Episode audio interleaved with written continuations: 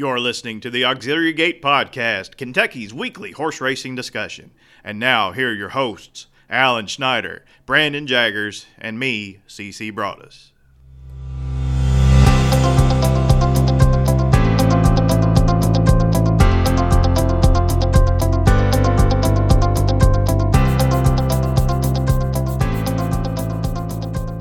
Hello and welcome to episode 41 of the Auxiliary Gate Podcast. I'm CC Broadus, and joined by my pals, Mr. Alan Schneider. Hello, everyone. I hope you're warm wherever you're at, because we haven't been. And Mr. Brandon Jaggers. Hey, guys. Good evening. I'm glad we got Craig back on the line after the hiatus of last week. No doubt.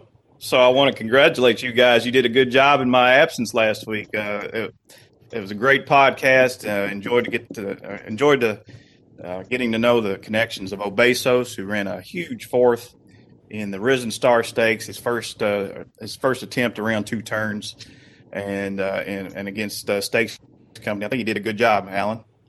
Yeah, he looked. The concern there was that the horse was a sprinter stretching out, and he ran like a horse, just like a horse does that. He made a move like a sprinter does, and he kind of one pace down the stretch a little bit against some better horses. I thought it was a heck of a try. The horse has a big future. We'll see what the connections do in the future, but Foley and Mr. Bernard have a nice horse in their hands, and I'm excited to see what's next. Yeah, and I think that horse only had four starts, so I think a lot more to come. 1 1/8 is always a challenge after six furlongs. That's a big feat, but to get, fourth place in the Risen Star behind Amanda Loon. Amanda Loon that day had blinkers, so maybe a little tack change on that horse, as well as Proxy. It was another great horse in Midnight Bourbon. So congratulations to Brian Bernard, Travis Foley, and the Foley Barn, and we appreciate them being on the 40th episode last week. That's right, last week. Thanks for the correction. Anyway, all right, well, we've got a special guest tonight, and we're pretty excited about this, and hopefully we'll get educated for sure. But with no further ado, let's get right to our special guest. Our guest tonight needs no introduction. He's at the top of his game right now, but how he arrived there was not by mistake. While attending LSU, our guest began working for trainer Frank Brothers, legendary trainer Frank Brothers. After graduating from LSU in 1983 with a marketing degree, he worked for Larry Robodeau and later for John Paracella in New York before going out on his own in 1987. His long list of accomplishments as a trainer include victories in the New Orleans Handicap, the Cornhusker Handicap, the Apple Blossom, the La Troyenne, the Maker's Mark Mile. The list goes on and on. He's trained an enviable group of fast horses, including Heritage of Gold, Sum of the Parts, Williams News, Sky Blue Pink. Alan, you remember Sky Blue Pink back in the 90s? I certainly do. I'm that old. Yes, I do remember that horse. She was a fast filly for sure. My Loot, Lone Sailor, and many, many more. He reached the pinnacle of his profession, though, in 2019 when he trained the brilliant filly, Serengeti Empress, to a front-running victory in the Kentucky Oaks in 2019. Never to be found without an opinion, in addition to his training duties, you can find him on Fox Sports 1, especially in the summer, picking winners at Saratoga, working with the likes of Andy Serling, Maggie Wolfendale, and Lafitte Pinkai III. In 2020, our guest won the Big Sport of Turfdom Award, a laurel that is given to a person or group that enhances the coverage of thoroughbred racing through cooperation with the media and publicists. This award has been won in previous years by the likes of Penny Shinery, Gary Stevens, Pat Day, Bob Baffert, and Angel Cordero. As a trainer, he's won nearly 4,000 races, and his runners have earned over $100 million. We are thrilled to have on the Auxiliary Gate for the first time, Mr. Tom Amoss. Tom, how you doing? I'm doing great. Thank you so much for that introduction. It makes me feel good after getting beat a couple of times as a prohibitive favorite here at the fairgrounds today. So you've picked my spirits up. Well, we weren't going to talk about that, but since you brought it up, no, seriously, Tom, I want to talk to you. Let's get down to serious business first. Okay. This is a pretty serious question. Let's go back about 6 or 7 years. I met you at Indiana Grand. We had a horse running up there that day, and I think we were running against you. And at the time, you were also training a horse that I bred in partnership with some friends. And I stopped you to try to ask you how the horse was doing. I grabbed your arm, and none of that really matters, but the fact that I grabbed your arm, I noticed that you're really buff. I'm like, nice. I'm like, dude, whatever you do, don't piss this guy off, because he if you got me down, I may not be able to get back up. So my first question to you is, do you lift weights, or do you pump iron, or what's the deal? Well, you caught me off guard with this one. I didn't know where you were headed, but look, I try to stay in shape. I'm 59 years old. I mean, as much as the stress of training horses and all the things that go into it, it's good to have an outlet. So I do try to stay in shape, but I've never been called buff. So I'll make sure my wife knows that I'm buff when we get off the phone. That's just an observation. You know, we're not going further than that. I mean, it's like this guy must be back there bench pressing horses or something, you know? Yeah, hardly. Yeah. Well, Tom, I want to take you back. I was looking through your list of victories and stakes victories that you'd won over the years, and I saw that you'd won the Cornhusker Handicap with a horse named Link back in 1993. Now, refresh my memory. Was that one of the last editions of that race that was held at Ak-Sar-Ben? I believe it was the last edition. I remember that race really well. So, oftentimes when a trainer is running in a race outside the jurisdiction he's training, he's not always going to be present for it. He'll send an assistant or something like that. But our stable is, always remained around the same size. We're good with the size we're at. We're not as good when the stable gets bigger, so we limit it. And so I'm able to kind of, micromanage, which I think is what we do as a stable very well. And Link went to Nebraska from Shreveport, Louisiana, to run that race. And 2 days before the race, he was lame in his left front, and it was his foot. So he had a foot issue 2 days before the race, and it looked doubtful that we were going to get to run. And, one thing trainers always do is reflect on situations they've had in the past and people they've encountered in the past. So you mentioned that I worked for Frank Brothers, and Frank was a disciple of Jack Vanberg, and our big blacksmith that worked around the country for us and dealt with all our problems horses was a guy named Jack Reynolds. And Jack Reynolds was, as Frank used to say, shoeing horses is a lost art. Nowadays it's tack the shoe on and that's it. But, Jack Reynolds was an artist. So I got Jack's number, and I called him, and he lived in Kansas. And he got in his truck, and he came to visit Link at Ak-Sar-Ben in Nebraska. And he looked at his foot, and he said, I think I can help us here. He changed some things on his foot. We shot him, and he was sound the next day. So we were able to run the Cornhusker. And not only did we run it, but we won it. And that race, that victory, it belongs to Jack Reynolds for sure.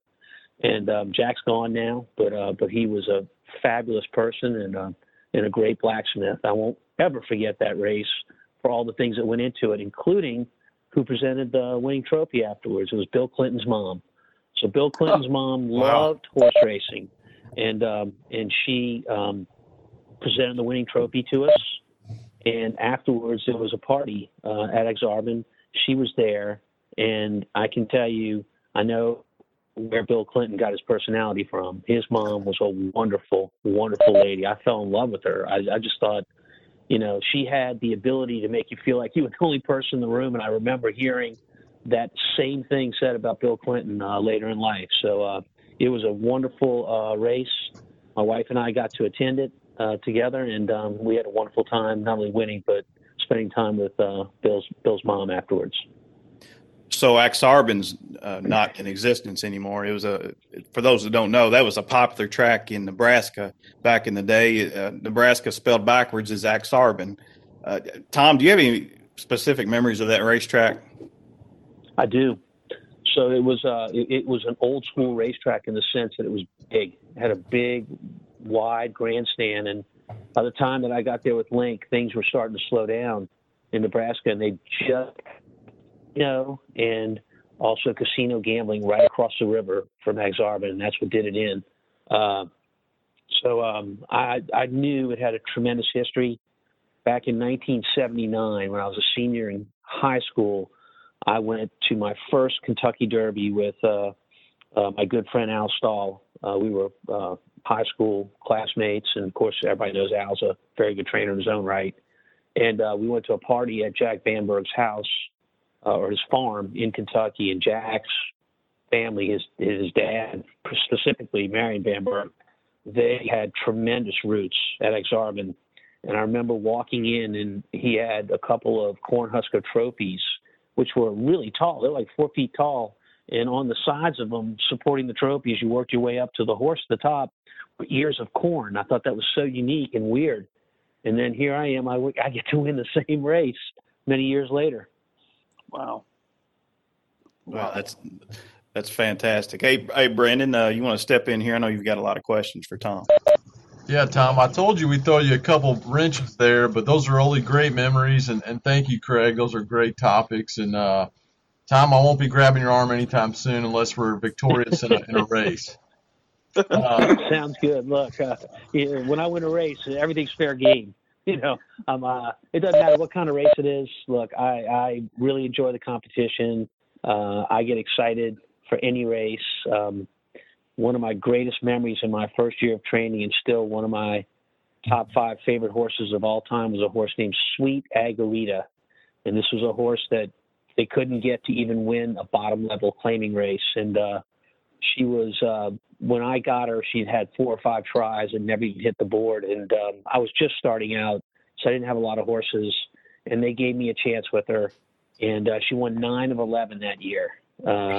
So I'll never forget what a trier she was and how we kind of found her secret. And so, you know, training horses, sometimes you get a horse and you really don't know what makes them better. I'm sitting at my computer right now and I'm looking at my screensaver. It's a picture of Delaney winning the Churchill Downs Handicap. You know, we claimed him and he won a number of stakes for us after that and was considered one of the top sprinters in the country, particularly right after he won the Churchill Downs Handicap. I never knew what made him better under our care, but something clicked. But with Sweet Aguarita, it was about her. It was a very nervous filly. We got her in the barn, and one of the first days we had her, we just brought her out to put some shoes on her, which is very routine for a horse, and she fell apart, started sweating, and, you know, she needed the care and patience of someone that was not going to make her feel like everything was a rush. And we were able to do that, convey that to her, and it gained her confidence, and it made her a very good racehorse. That's a great story. Well, Tom, tonight we want to talk a little bit about outside the track and kind of some of the things that you probably are very, you know, in tune with and things that you're dealing with, you know, outside of training. So, you know, one of which, hopefully you got to listen to your good friend Joel on our podcast a couple episodes back and talking about Serengeti Empress and those great times. It was a great interview with him. But tell us a little bit about kind of what you're doing a little differently at yearling sales, maybe the last couple of years and maybe with Joel and others. Yeah, so we got to go back in time a little bit. And it's fair to say that when Joel and I started together, you know, our success was modest. It wasn't like we accomplished, you know, the kind of things that would bond a trainer and an owner. And really, that's how it is in racing. You know, you're looking for teamwork that results in, you know, wins. There's no other way to put it. I mean, you know, horse trainers are like, you know, coaches, whether you pick football, basketball, baseball, it doesn't matter. You know, we're like coaches, and if you win, you know, you're gonna find yourself, you know, doing more and more stuff for people. And if you don't win, you know, you're not. So it's a great deal of pressure on winning races. And for Joel and I, Joel was very patient in trying to make the process work for him.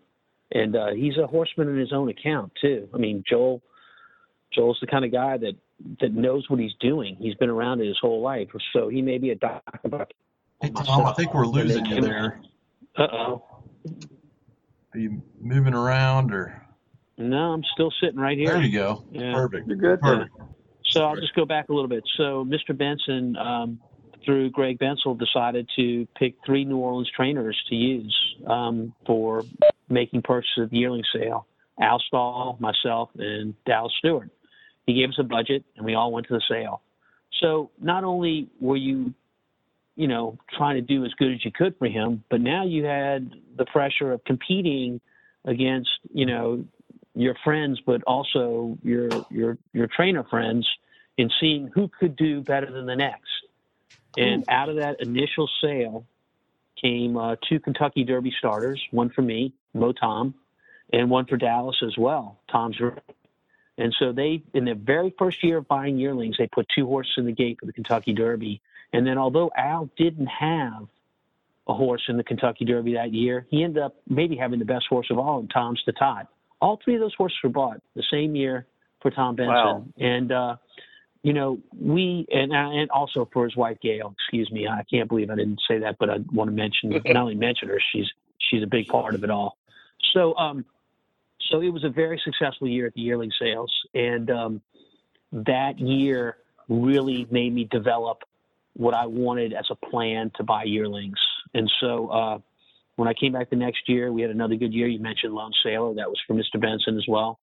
And then, of course, for Joel Politi. And the thing about Joel's horse, Serengeti Empress, was she wasn't on anybody's radar. I mean, she was, you know, by the Keeneland standards, the Keeneland sale standards, an off-bred horse. I mean, her sire was Alternation. He never even won a grade one stake, which is usually a prerequisite for being a sire. And the mare was modest in what she'd accomplished. So when we went and saw her, I immediately knew she was one for us. Very athletic horse she was. And so we had made a budget for about $100,000 to spend on her. We didn't have to spend that. We spent about $70,000. And, you know, that purchase was a turning point in my career. So I like to say, or I used to say, that, you know, I found her. I found Serengeti Empress. But, you know, now that her career is over and she's going to be a mom, and she left the racetrack as sound as the day she walked in, which I'm very proud of, I now say that Serengeti Empress and I, we found each other, because for me, she provided, you know, a chance to really hit the big stage and to really, you know, do a rare thing, to win, you know, the Kentucky Derby for fillies, the Kentucky Oaks at Churchill Downs, and all the adulation and everything that comes with that win. But for her, you know, in a lot of bigger stables, she would have been lost. You know, she wasn't well-bred by a lot of people's standards. She was a diamond in the rough. And I think the fact that she made it to a smaller stable where, you know, we looked after her and really paid attention to different things to decide what she was or wasn't, and gave her every opportunity to succeed on the big stage, it just worked out well for both of us. And I guess when you hear me talk, you kind of hear me talking about her like she's a person. And you know what? By the time she had won the Kentucky Oaks, she was a part of the family, no question about it. She was always in the first stall next to the office. We had a great relationship. She was a pro on the track, did everything right. In the afternoons, part of my routine is when the horses have been fed late in the day, around 4:30 or 5 o'clock, depending upon where we are. I always walk the barn in the quiet and just look at the horses in their stalls, take a few notes, maybe some things I saw in training that morning that I'd forgotten to make note of, and I put it down on a piece of paper. Look at the overall health of the horses, the brightness of coat, how they're eating, all those things. And I couldn't walk past her stall without her demanding her peppermints, and she demands her peppermints by pawing her front leg. And, you know, I give her a peppermint. Well, that's not good enough. She's got to have two. So she gets two peppermints every evening and a few during the course of the day. But I'm talking about her now. It makes me miss her. But she's very happy as a mom at TaylorMade. I can tell you that. That's great, Tom. Well, thank you. And great story. And if everybody wants to go back in the archives, they could find that episode just 2 weeks ago. So switching gears, though, you know, kind of going back with kind of what's coming out of COVID and the stimulus plans and kind of the state of the union of horse racing, a big piece of legislation was finally passed, federal legislation, or the Horse Racing Integrity and Safety Act, that'll go in effect come July 1st of 2022. What are your thoughts behind this regulatory body that's set up? Well, I'm hopeful, and I do think it's needed. you know, I listened to the TDN podcast with the gentleman that's now going to run it, and hit his introduction and him talking about it. And certainly he's someone that's going to need to be brought up to speed on what's happening in the industry. I was caught off guard by a few of his comments, but in fairness, you know, he's probably somebody that needs to get a better education of the thoroughbred industry than what he currently has. And he said as much in talking about, you know, how he's looking forward to the job. But I can't emphasize enough that we need it. You know, I was one of those people that, you know, look, I one of the things you forgot to mention in my resume was that I was a vet assistant for a year. I did that in New Orleans. It was a great learning experience. We got to go to people's barns. We did for all the major trainers. We worked for all the major trainers, and the things that the major trainers couldn't dissect or understand about their horse, they were bringing the vet in. So I always loved those puzzles of looking at a horse and trying to figure out what was wrong. Frankie Brothers had a horse named West, I think it was Westmeister. He won the New Orleans Handicap. He was a chestnut with white feet, and sometimes white feet are very soft feet. And they kept having situations with where his heel met the leg, what we call cracked heels on his feet, and they were extremely painful to him. And they tried everything with this horse, and they couldn't figure out how to cure him. And, you know, my experience having groomed for Frankie, I knew the procedures and everything that we did. And one of the things we used to do is we used to put some sulfur in our bath water and our rinse water to keep skin disease off the horses. But it wasn't regulated. You just had it in a gallon jug and you poured it in there. Sometimes you pour a little, sometimes you pour a lot, but it's an irritant. And I'll never forget, we were looking at that horse and got back in the truck to go to the next barn. And I told my boss, I said, I know how to cure that horse. And he said, how? I said, he's got to quit putting that sulfur in the bathwater. It's irritating those legs, and it's causing those legs to crack the heels. Man, he put that car in reverse so fast, parked in front of that barn, walked in that barn, and told Frank Brothers, I know how to cure your horse. So I didn't get the credit for it. But it all worked out. Yeah. What do you think about some of the LASIK changes with the 2-year-olds and 3-year-olds? And I mean, there's just kind of every racing state now has kind of different calls on some of that, it seems like. Right. How would you kind of take it with shipping horses and trying to keep up with all these different changes? So we're going to talk not so much about this new authority that's coming in, because I think they're important. I do think, you know, I was reflecting on a story about one horse, but I think they're important because back then, and even through my training career, I never, ever thought that, you know, cheating was something that was happening in our industry. I never thought that. And believe me, I'm on the front lines. I see it all, you know, but my opinion has changed. And, and I do think that is going on. And I think it needs to be not only stopped, but I think we need somebody that can enforce those rules. So we'll get back to that in a second. But I just want to make it clear that I am for this new authority come in. But now we're going to talk about LASIKs. And look, I know I'm going to get pushback on this, and that's fine. You know, you're not going to sit here and talk a person into liking LASIKs that thinks they shouldn't have it. Just like you're not going to talk a person like myself that thinks LASIKs is useful into saying, oh yeah, LASIKs, we shouldn't have it. So it's a really polarizing thing. And I understand that, but, you know, in this short period of time since this has started, so it started with our 2-year-olds, this summer, all 2-year-olds. And now it's any stake races for 3-year-olds, you can't use it. And so there's two things at play here. Number one, it muddies the water on past performance. A horse that ran good with LASIKs all of a sudden isn't on LASIKs, and some horses are affected by that. And then the form goes off, and you're trying to bet on these horses with a past performance that may be useless based on medication. That is a handicapping problem. And, you know, yes. Look, you can say whatever you like about LASIKs, but you better recognize one thing for sure. Racing and racing purses, what we run for, is based on one thing and one thing only, and that is what is bet on those races. You start having races like this where nobody understands what the outcome may or may not be based on LASIKs that we could use and now we can't use, it gets to be ridiculous. And so, you know, that right there should make people wake up. But, you know, and look, I'm guilty of this too. You think in your own perspective. So I'm thinking from a trainer's perspective, and people that are against LASIKs are thinking from their perspective. But no one, as usual, is taking the handicapper's perspective. The handicappers, for whatever reason, are the weakest link of our industry in getting their voice heard, and they should be the most powerful. You know, so I really don't understand why they're the weakest and why there isn't a strong unity to make, you know, that group a much stronger force in what we decide to do in racing. That's the first thing. The second thing is, you know, you mentioned John Paracello. Well, John Paracello was a trainer in New York. So I was in New York in 1987 as an assistant trainer, and LASIKs was not allowed in New York back then. It was allowed in other jurisdictions, but it wasn't allowed in New York.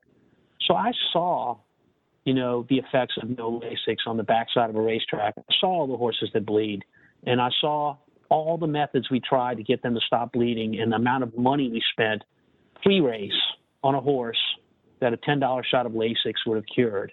You know, and we could have gotten it done, but that's not the way it went. I'm seeing that starting to happen again. I'm seeing the backside, you know, having to do things with their horses, spend much more money on their horses just to try to simulate what a shot of LASIKs does. So those two things to me are pretty. What's the right word? I mean, I could see it coming a mile away.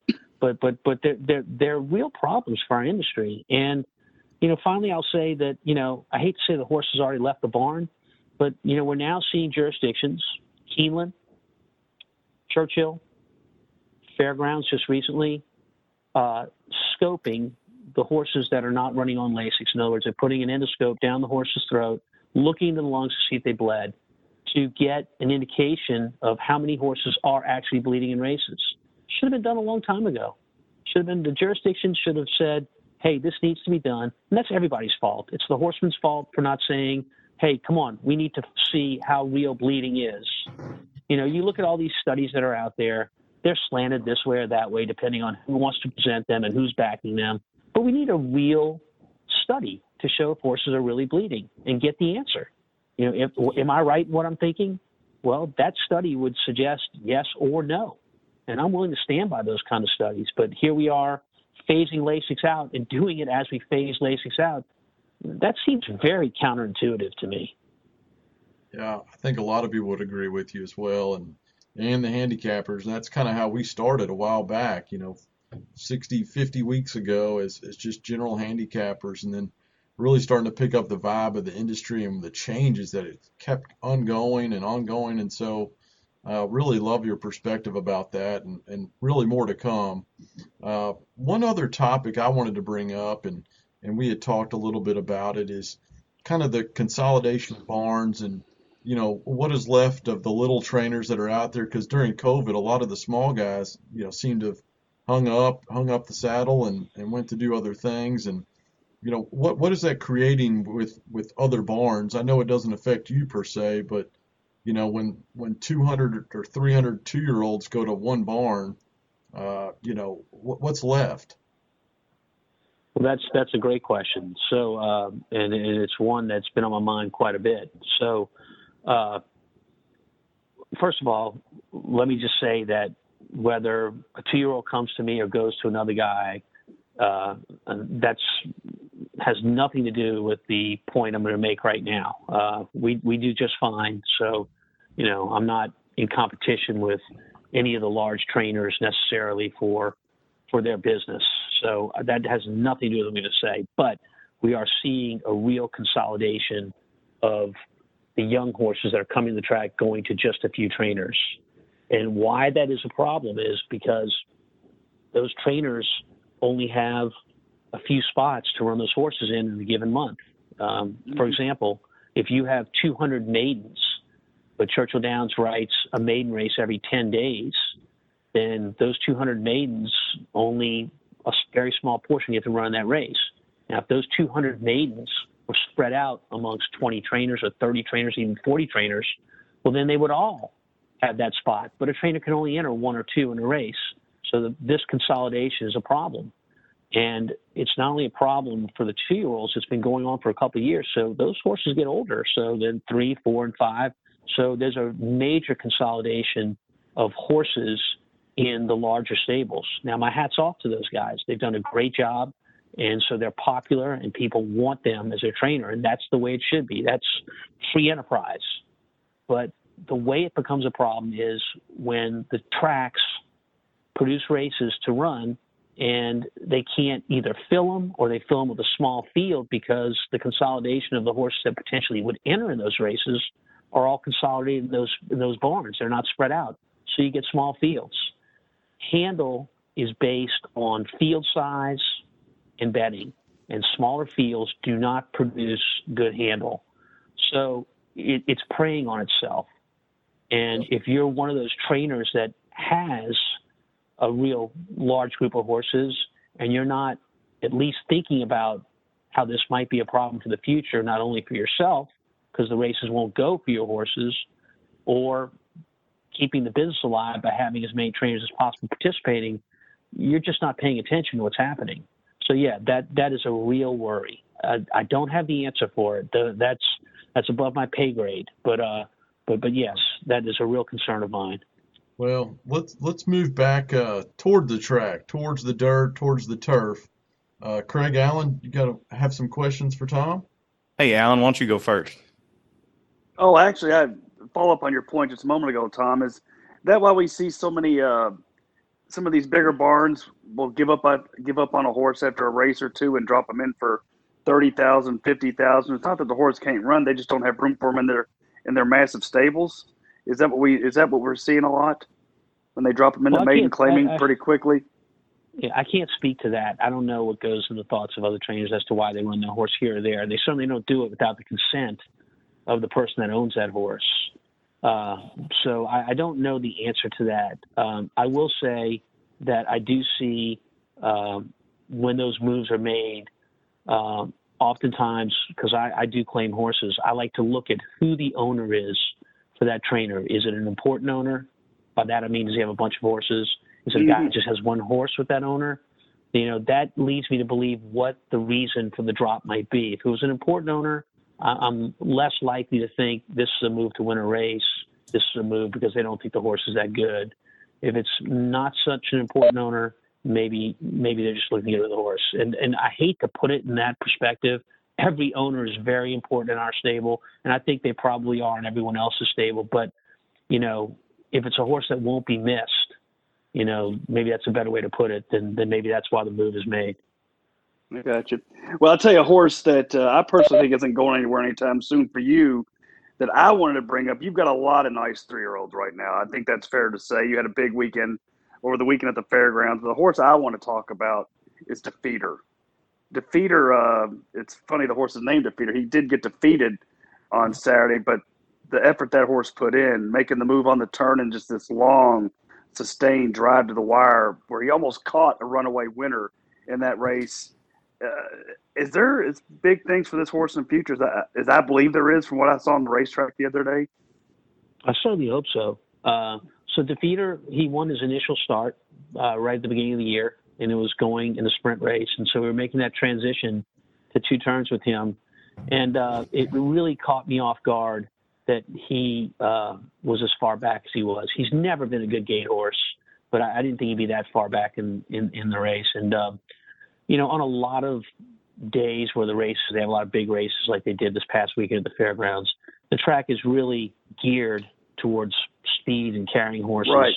And he was one of the very few that day to close. You could make a case that Max Field closed that day, but he didn't close like Defeater. Defeater came from almost last.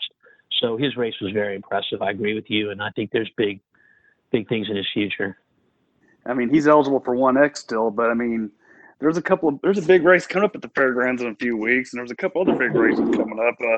I mean, I know it's too far ahead to start talking like that, but I think this horse has potential. I can see where you might be excited for this one. So. Oh, yeah.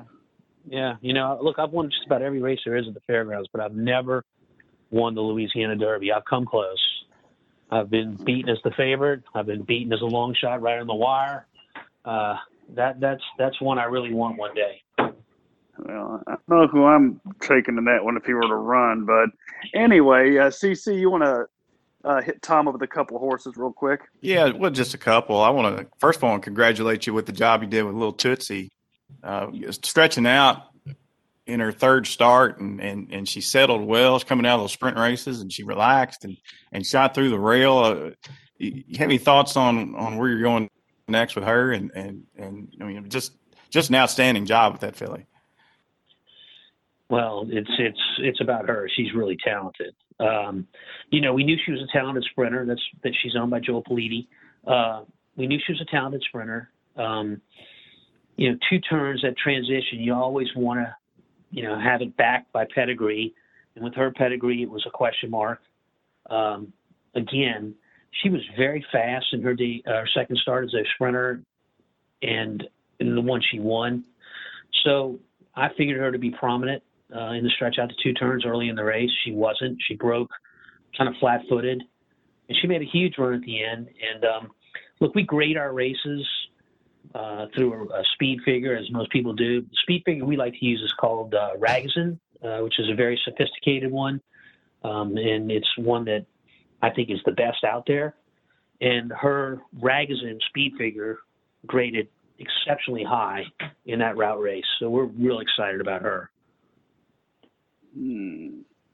Okay. What about No Parole? No Parole came back last week and won the premier sprint at Delta Downs. Ran a big Equibase number. I'm just looking at the numbers on Equibase here, and he ran a 114. What are your short-term and long-term goals for him? So he's a really, really good sprinter, no question about it. And, our goals for him are to try to make it to the end of the year. We were trying to do that as a 3-year-old. It didn't work out, as it often doesn't. Horses need breaks. He needed a break. That race he ran in was a comeback race from last year, and he ran really well. So it's a great starting point. But, like with any horse, we'd like to see him in the Breeders' Cup Sprint, if possible, at the end of the year. Wow. Okay, guys. Brandon or Alan, you got any more questions for Tom? I've got one more, but I'm going to wait till the end. Well, Tom, we loved watching you on FS1, and we hope you're coming back. I like to just tell all the viewers I compared you to the Tony Romo of NFL calling. That's a great I can see it on the horse racing, and you even called one of our Phillies races, and I thought your comments were spot on. And this is before I even got to know you, and just for the audience, let me tell you how nice Tom is.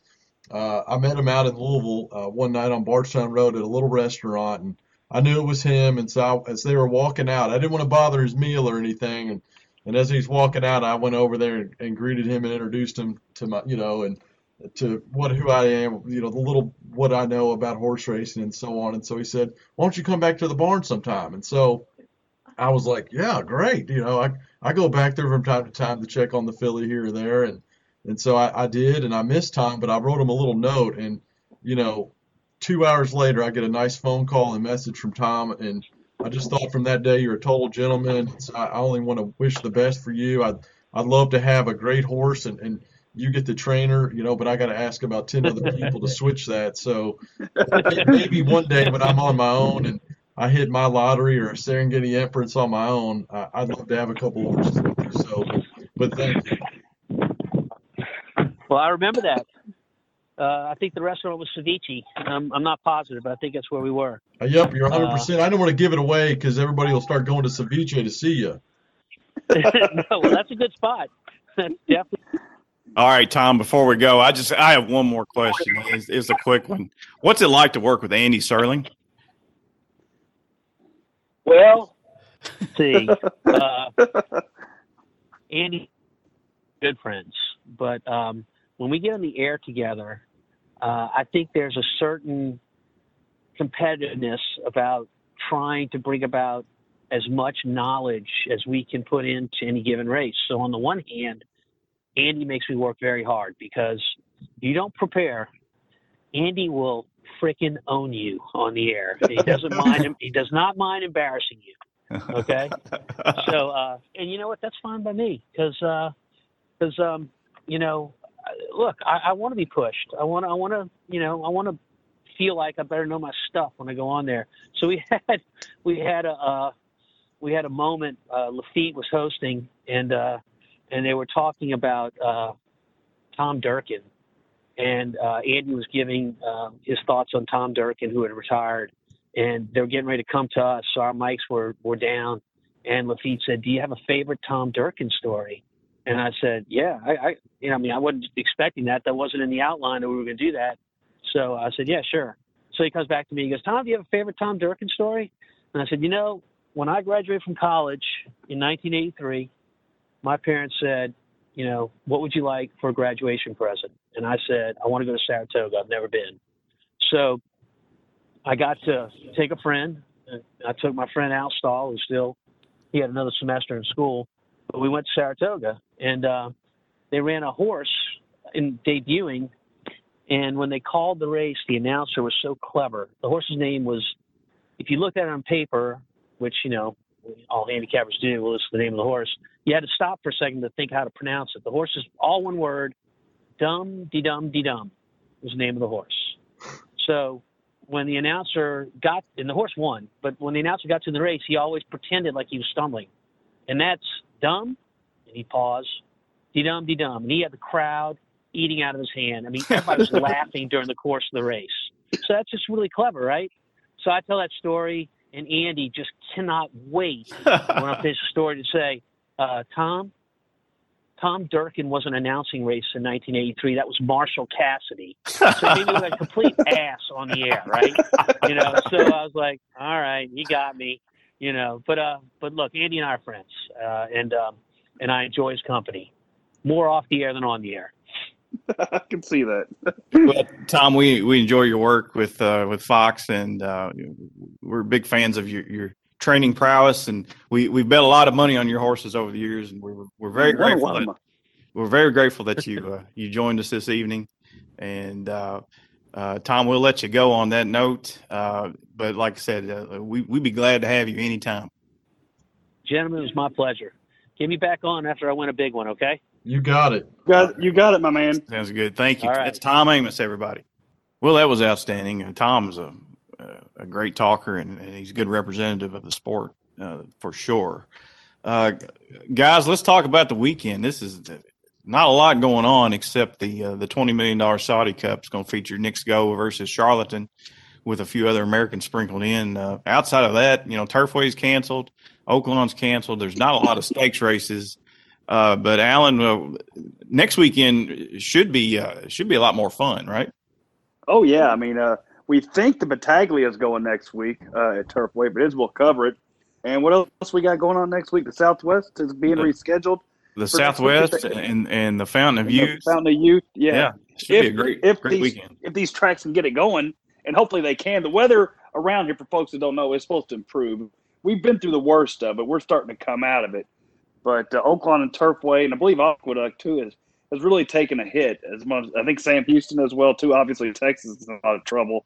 But if we can get through this week, we've got a lot to look forward to, and we're looking forward to these races. Hopefully, this new Tapeta Turfway will drain a little bit better. You remember back in the days, you know, it would be like 10 degrees, and that poly track would freeze up, and they'd cancel the racing, and then like 3 days later it'd be like 60 degrees, and they'd still cancel the racing. We'd be like, "Why are you canceling the racing?" Is it it drained too hard or something like that? You know, hopefully we won't have those kind of problems next week. But I've been to Turfway in the old poly track, and it was like 10 degrees, and I thought I was going to burn a wasted trip, and they ran. So you never used to know, but I understand why they're doing it now instead. And it's a new surface, so. I'm looking forward to get back on track with that, but I'm looking forward to all these Derby preps really start to kick in the next couple of weeks. Of course, you're going to have the issue, too, with horses missing training. So you're going to have to factor that into your handicapping, to who missed workouts that they needed and stuff. But just things for us to keep in mind as we go forward. And Brandon's going to have hopefully his filly's going to show up here soon, Dream a Little Dream of You.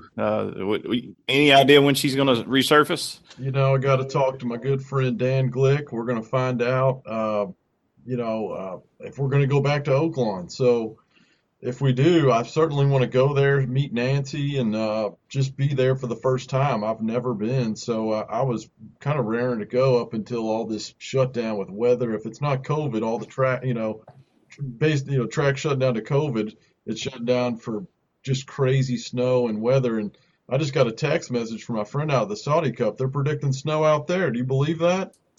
No, I don't believe that. My God. I didn't think it ever snowed out. I didn't know that was possible. So, but you got to get up bright and early. I think the undercard starts at like 5 or 6 a.m.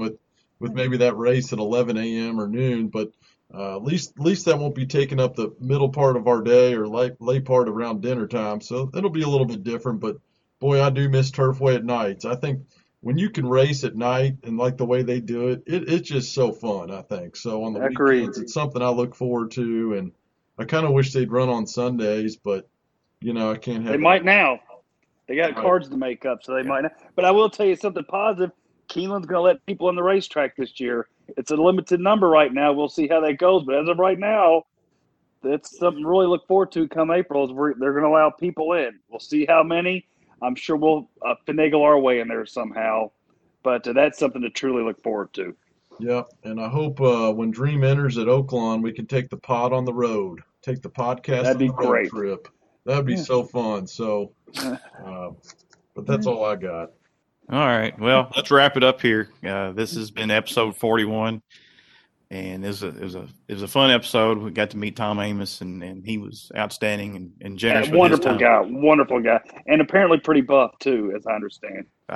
Man, I'm telling you what. If I had to fight him, we'll just leave it at that. But anyway, so on behalf of Alan Schneider and Brandon Jaggers, this is CC Broadus reminding you, wherever you are across the world and now in Mars, the gambling money ain't got no home.